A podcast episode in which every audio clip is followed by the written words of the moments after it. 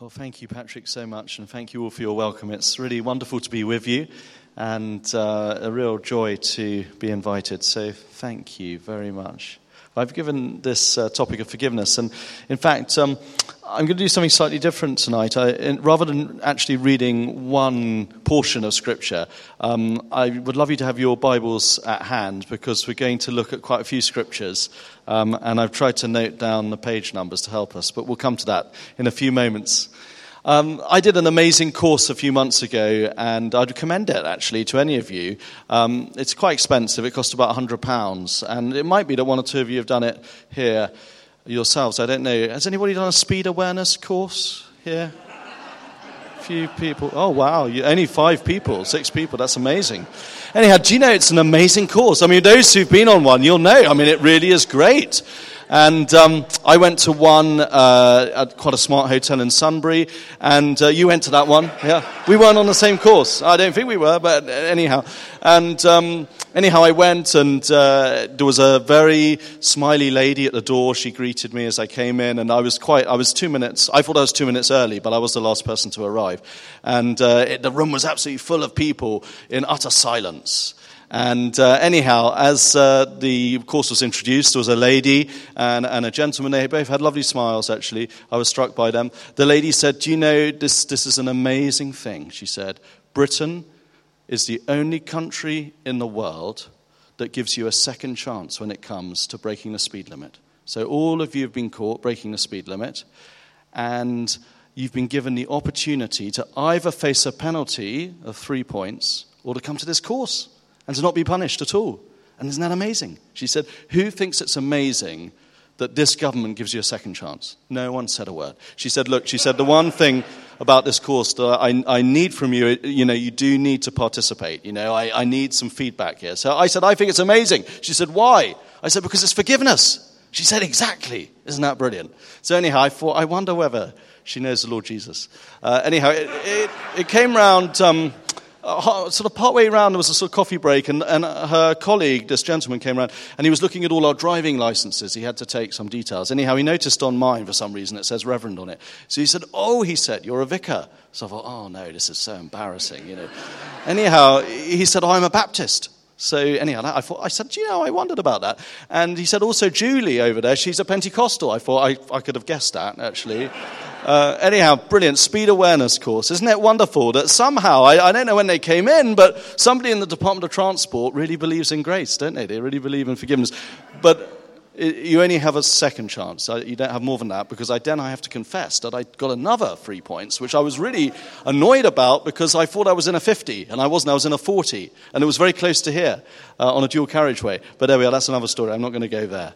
Um, but I'm, I'm, talking today uh, about um, forgiveness. And as I was preparing this um, sermon a few weeks ago, in the Sunday Times on page three, there was an article that uh, really related to me personally. And uh, some of you might have seen it. Uh, it was a well known uh, newsreader called Cathy Newman. She is uh, the anchor woman for Channel 4 News. I don't know if you watch Channel 4 News, but she's on it most nights at 7 o'clock. And um, she was talking about the horrendous abuse she received at school. And she was the year above me at school. I was at a school quite close to here, some of you know, called Charterhouse Boarding School. And she was talking about how awful it was for girls who were only in the sixth form in those days, still are actually, at that school. And they were very few in number uh, relative to the rest of the school. There were probably 700 um, people in the school and, and, only 80 girls, so they were very, very much a small minority. And some of them received terrible treatment. And she was talking very graphically and really shockingly about the way that she was treated. Um, and then, in fact, a week later, uh, I think it was on page three of the newspaper again, there were some other girls who were also at the school uh, talking about their horrible experiences as well. Uh, and it was kind of uh, started um, to open up, uh, I think what the press was saying, a kind of Me Too moment for, for schools. And, um, and I suppose I felt actually it's not just a gender issue, this, because I was at the school and I was treated very, very badly by some people. And I know some boys at that school who were treated so badly they had breakdowns. I know two people who left the school probably 15, 16 year olds, and they had to go and have uh, special um, mental health support because of their experiences. And I know some who never recovered from their time. And it's not just that school that's a bad place. In fact, that school was probably typical of boarding schools across the country back then, and the, um, this would have been the early to mid 1990s. Um, and I don't think boarding schools are necessarily any worse than day schools. It's just that you're there for about three times the length. So, you know, you're going to have three times the problem, aren't you? Um, but it, it kind of brought that experience, very bitter experience, for me back uh, to mind. And uh, when I left the school at the age of 18, for me, that was such an exciting moment. And I, I, got a job. I just worked actually for my gap year. I didn't really want to be in education because I hadn't enjoyed it. And uh, I, I, got a, a, very interesting job and I really enjoyed it. And then I went to university. And it was during my time at university I felt called to ministry in the church, which um, had come quite suddenly as a surprise to me. And it was during my selection process, on my selection conference. You have these three day selection conferences, which are strange uh, occasions, really. And it was during that that one of the panel selecting said to me, Have you forgiven the people who bullied you at school? And I had never directly confronted that question before. Have you forgiven? And I had to, I think, confess that I, I hadn't really. But he really encouraged me to, to, to address that issue. And, um, and I, th- I think I, I have. It, it's sometimes difficult, isn't it, when something really painful happens to you, to know whether you've actually forgiven them. I think I have. And I think that process of being selected for ordination and that question being asked at that particular moment helped me realize this is an issue here that I need to acknowledge. This is a question I need to answer, really. Have I forgiven the people who I feel bitter towards and who hurt me? And then, um, as many of you will know, totally out of the blue again, I felt called to go back into school ministry, and uh, I found myself going back to the school that I hated. So I went back to be chaplain at Charterhouse. And I think for me, that was a process of healing, actually, because I didn't want to go there. I was really scared of the place, and I was quite scared of teaching teenagers when I, would never taught in myself before. And speaking to 750 teenagers four times a week, you know, was not something that I relished particularly. Um, but I went back, and the school was a very different place. Well, I, I, think when I went back in 2003, um, they took bullying really seriously, and it seemed a much happier place, although there were still uh, instances, as there are in any school, of really unpleasant behavior that uh, really hurts people. But um, for me, it was a really positive experience to, to go back. And I think it was through that process. God has an extraordinary sense of humor, really, calling you to a place you really don't want to go, but then making that experience something that brings healing. And I think I really kind of came to terms with what I'd been through. And also, people would come to me and say, Look, I'm having a hard time. I feel I'm being bullied. Or I would get teachers saying to me, I've got a real bully in my class, or I've got a bully in my house. A housemaster might say, Will you speak to them? And actually, God used the experience that was a bitter experience to bring uh, some healing and some relief. So I start with that just because it's kind of current for me because it's been in the newspapers. And it brings into very sharp focus this vital issue of forgiveness, forgiving others for the hurts we ourselves have received. Without forgiveness, we will have bitter and divisive relationships. And if we look around us, that is the world we see, that's our community in many ways. And we might be honest about our own lives and say, there's quite a lot of my own life where the relationships are bitter and divisive. And yet, forgiveness is absolutely essential. It is a non negotiable for the Christian. It's right at the heart of the Christian faith, it's right at the center of the Christian life. So I just want to share two, I think, crucial points on this topic of forgiveness tonight. And they are very basic, but I think they're right at the heart of what it means to believe the Christian faith and to live the Christian faith. So, two points forgiveness is Christian faith, and forgiveness is Christian life. So, first of all, for forgiveness is Christian faith. I just want to take us through the Bible if I can, if we can find all the pages and all the references. Just, I mean, you know, I could have made this, this bit of the sermon so long, we could be here till midnight, but I just want to, just, I was reminded of how forgiveness, God's forgiveness for us, is right at the heart of the Bible from the earliest moments. Okay, so we know Genesis chapter 3, I'm sure, you know, when humankind and Adam and Eve decided to reject God's word, to rebel against him. From that moment, God has been longing for his people to come back to him. And um, we just get a glimpse of this in Genesis chapter 15, it's page 15. And. Um, God promises Abraham that he will have children, that there will be generations after him, that uh, there will be a nation formed from his own offspring.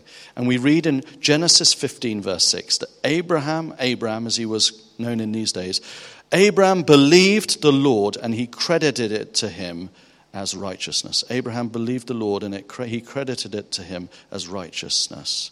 So all Abraham did was believe the Lord's promise and he was made righteous. He was forgiven for his sins. Being made righteous with God is, is, is the same as, as, as being forgiven, so that we are able to relate to God.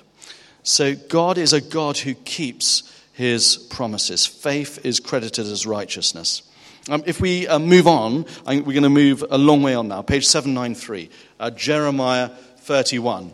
Um, and we read about a God who does not abandon us. So, 794, this is a great uh, prophecy. It's a prophecy from the time of the exile.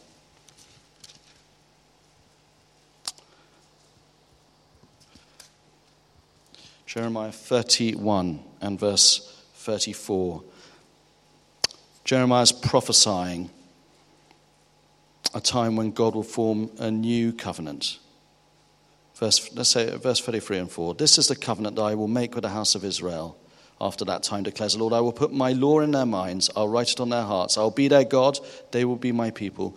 No longer will a man teach his neighbor or a man his brother, saying, Know the Lord, because they will all know me, from the least of them to the greatest, declares the Lord. For I will forgive their wickedness and will remember their sins no more. This is a, prophecy of Jeremiah that uh, is a prophecy that God will not abandon his people. Jeremiah is speaking these prophecies through the darkest time in Israel's history. It's just at the time of exile when Jerusalem is uh, destroyed and many Israelites go into captivity in Babylon. And God declares through his prophet Jeremiah that he will bring renewal, he will establish a new covenant. And that covenant will be founded on forgiveness. And then we can look through many of these prophets around the time of Jeremiah and we can look at their prophecies. You can look at the prophet Ezekiel. Again, Ezekiel, quite similar to Jeremiah, lots of terrible um, condemnation in the prophet Ezekiel on the people of Israel for all the evil things that they've done, uh, prophecy of the destruction that will come, but also prophecy of a new thing that God will do. There's that wonderful vision that Ezekiel has in Ezekiel chapter 37 uh, in the valley of the dry bones, where these dry, dead bones come back to life. A wonderful prophecy that God will bring life again And then, if we have a look in the New Testament, this is where we read about the fulfilling of those prophecies. We read about the new covenant being made in the person of Jesus. So, just a, a few um, verses to draw to your attention. Turn to, to Mark uh, chapter 2. And um, it's a well known account from the beginning of Jesus' ministry, the healing of the paralytic. And we read that uh, Jesus is confronted by this paralytic. And then when he sees the faith of the paralytic's friends who've brought him to them, they made a hole in the roof, if you remember. They destroyed somebody's house. And they lowered the man through the roof. And Jesus simply says to him, Sons, your son, your sins are forgiven. It's a wonderful sign that in Jesus, this prophecy of a new covenant established and founded on forgiveness is becoming a reality.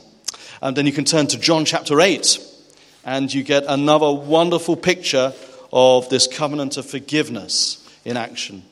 You have this incident of a woman caught in adultery being brought to Jesus. And Jesus says to those who accuse this woman, If any one of you is without sin, this is verse 7 of John chapter 8. If any one of you is without sin, let him be the first to throw a stone at her. Again, he stooped down and wrote on the ground. At this, those who heard began to go away, one at a time, the older ones first, until only Jesus was left, with the woman still standing there. Jesus straightened up and asked her, Woman, where have they gone? Has no one condemned you? No one, sir, she said. Then neither do I condemn you. Go now and leave your life of sin. Another wonderful example of the forgiveness that Jesus not only taught but exemplified in his life, and a, a, real illustration of the covenant of forgiveness that he was revealing and making known to us. And we see not only this exemplified in Jesus' life, but also in his teaching.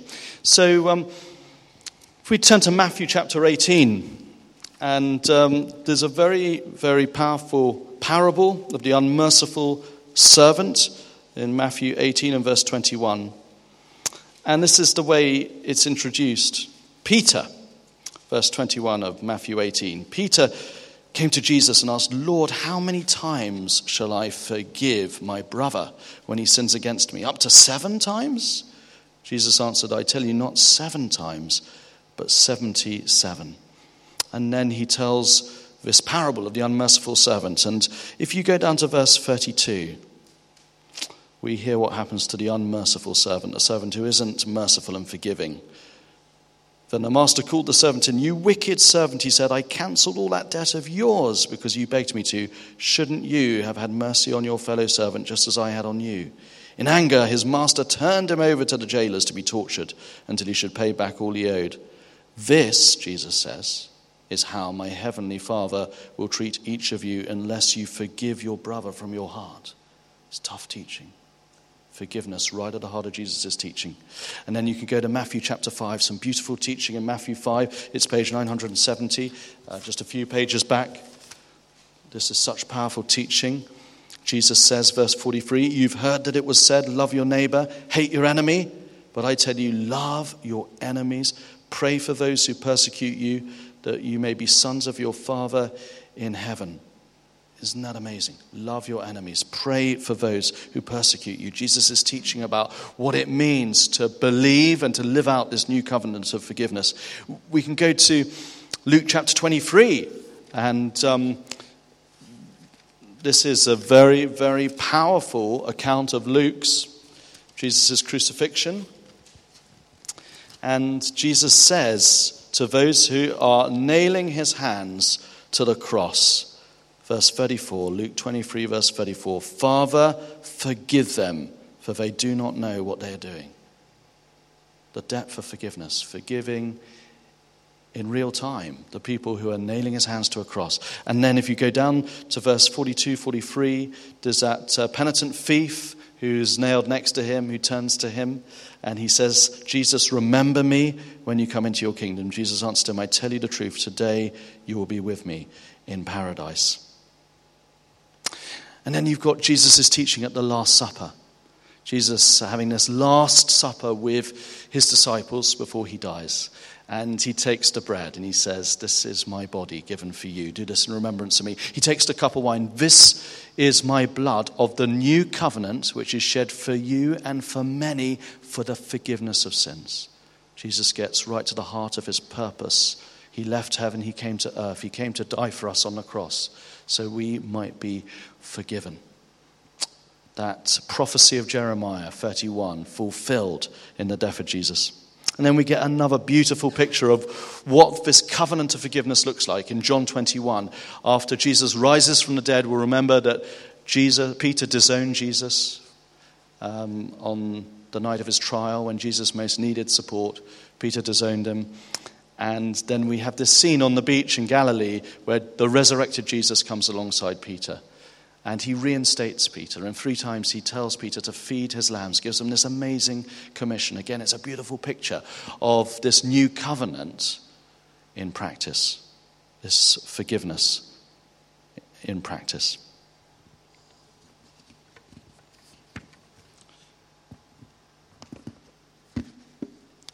So I've just got. Um, two essential questions that um, I want to ask you tonight.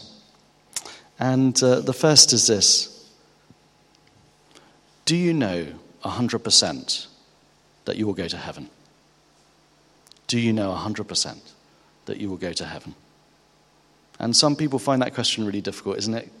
Arrogant to assume that you will. But the wonderful news of the gospel, the wonderful news of this new covenant of forgiveness, is that we can be 100% sure. Second question When you stand before God on Judgment Day, and we all will, by the way, how will we answer the question, Why should I let you enter?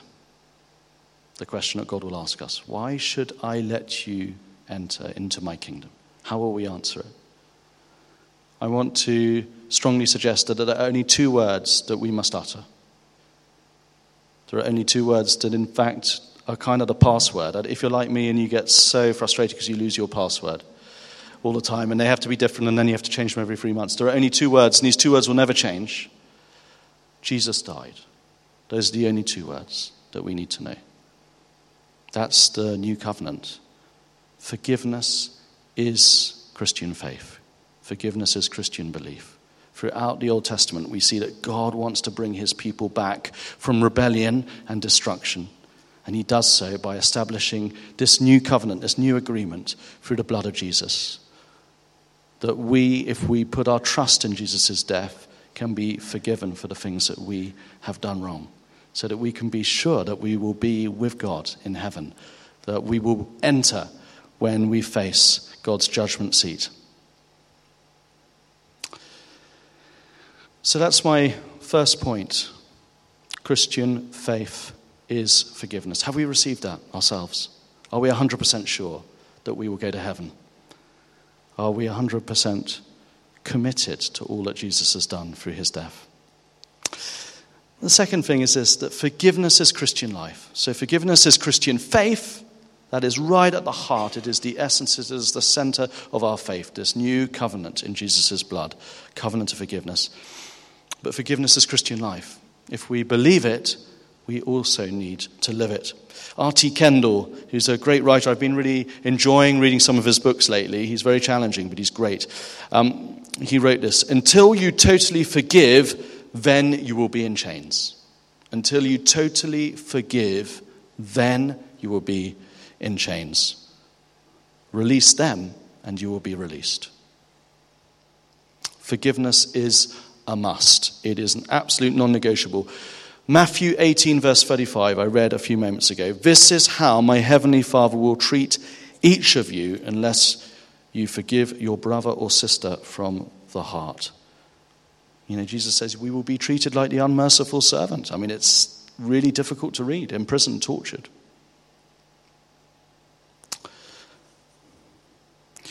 Total forgiveness is the hardest thing. It goes against our human nature because our human nature, we naturally want vengeance against those who hurt us. And yet, forgiveness requires us to kiss vengeance goodbye. Forgiveness is absolutely essential. If we cannot forgive, we cannot fully receive the forgiveness that Jesus has given us. If we cannot forgive, we cannot receive the power of His Holy Spirit. If we cannot forgive, Jesus says, we cannot enter his kingdom. It is absolutely fundamental, it is essential. Now, if we think back and reflect on our lives, there will be those of us here who have endured terrible hurt during our lives. Some of us will have been abused, possibly even raped. Some people will have been unfaithful to spouses. Some of us will have endured being lied about time and time again, having our rep- reputations destroyed. And the message of Jesus is we must forgive those who have hurt us. There are no exceptions. No abuse is so grave and so dreadful that we cannot forgive. And it sounds like a very hard message. But I want to remind you of R.T. Kendall's words until you totally forgive, then you will be in chains. And however deep the hurt we feel as a result of somebody's unpleasant behavior, we must forgive if we are not to be in chains. So, how do we forgive? I've just got um, three steps that I found helpful in my life. And the first is this to give the bitterness and the hurt over to God. We have to lay the bitterness we feel towards the other, the hurt that we've received at the foot of the cross. And therefore, and this is something I really struggle with, it really helps not to speak about it.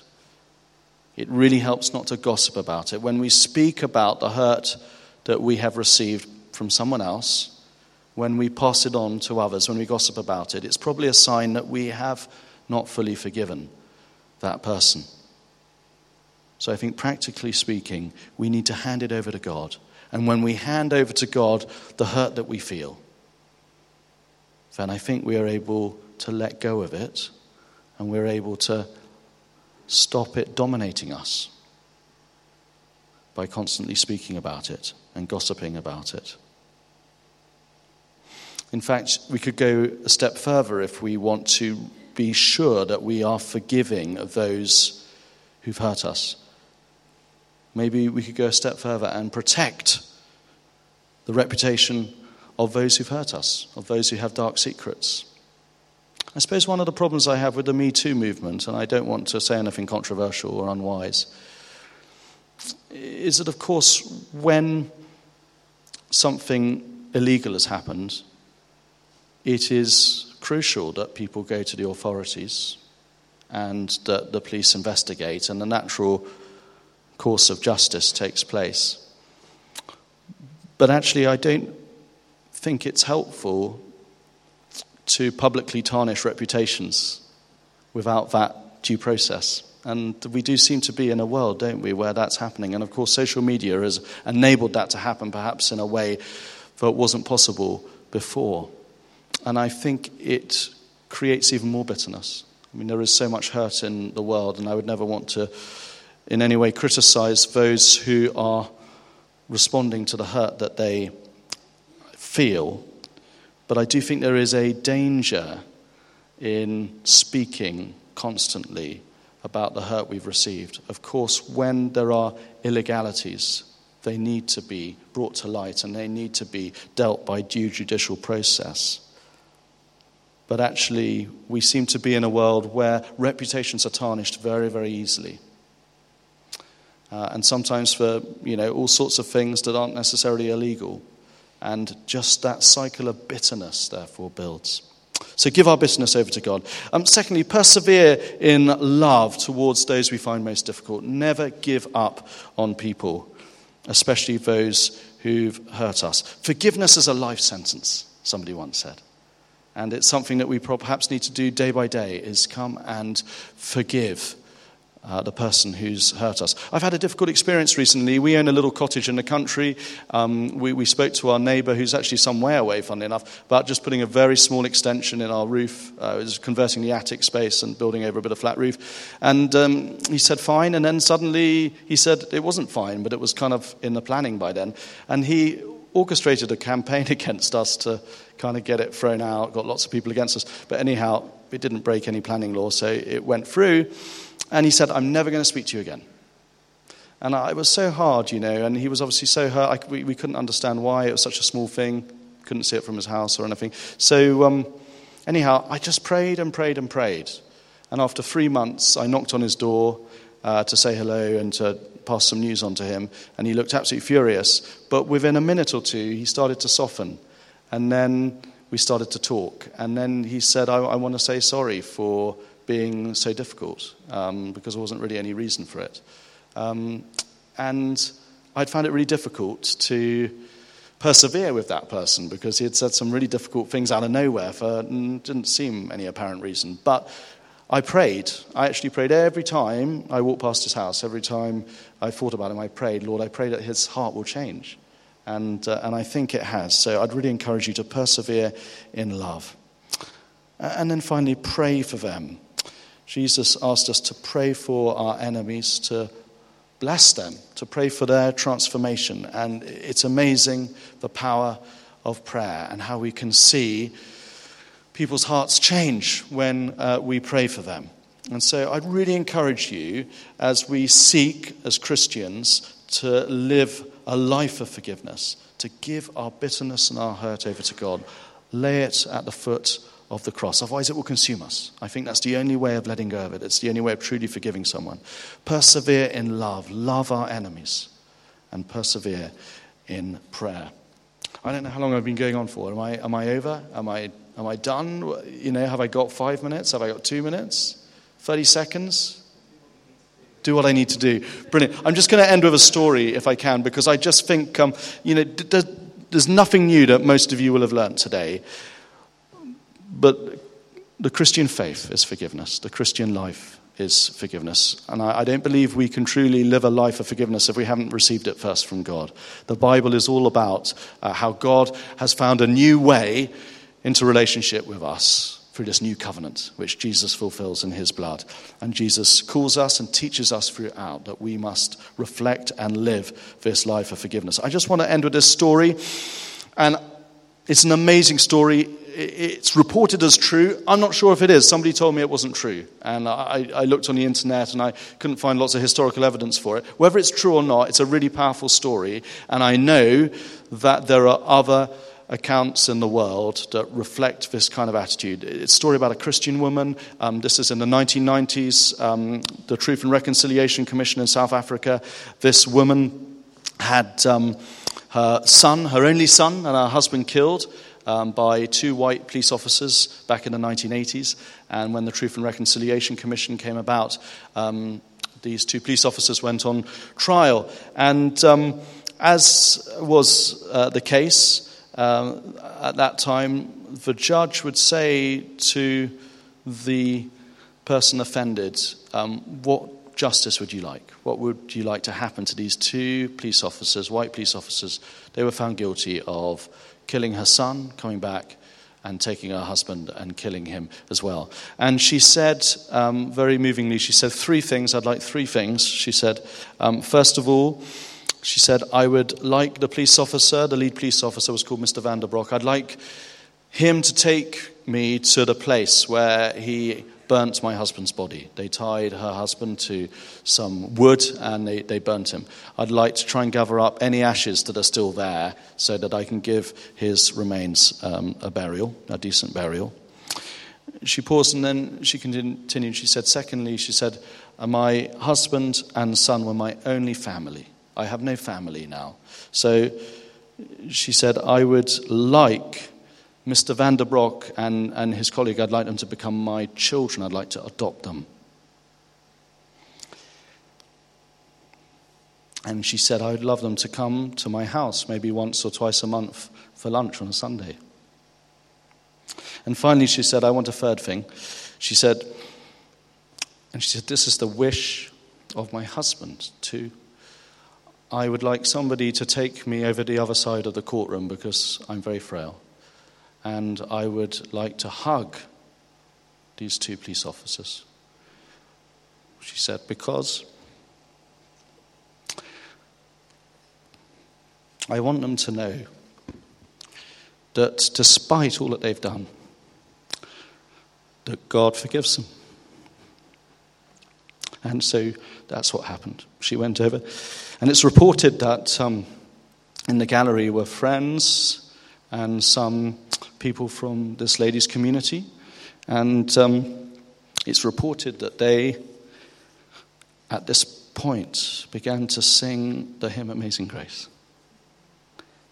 So I just um, leave you with that. I don't know if it's a true story, but I've read it in a number of places, and I think it's absolutely beautiful. And even if it isn't a true story, I know that there are Christians who have managed to forgive, like that lady, and it has the most incredible impact on, on life. And it reflects the Father's heart for each of us. Amen.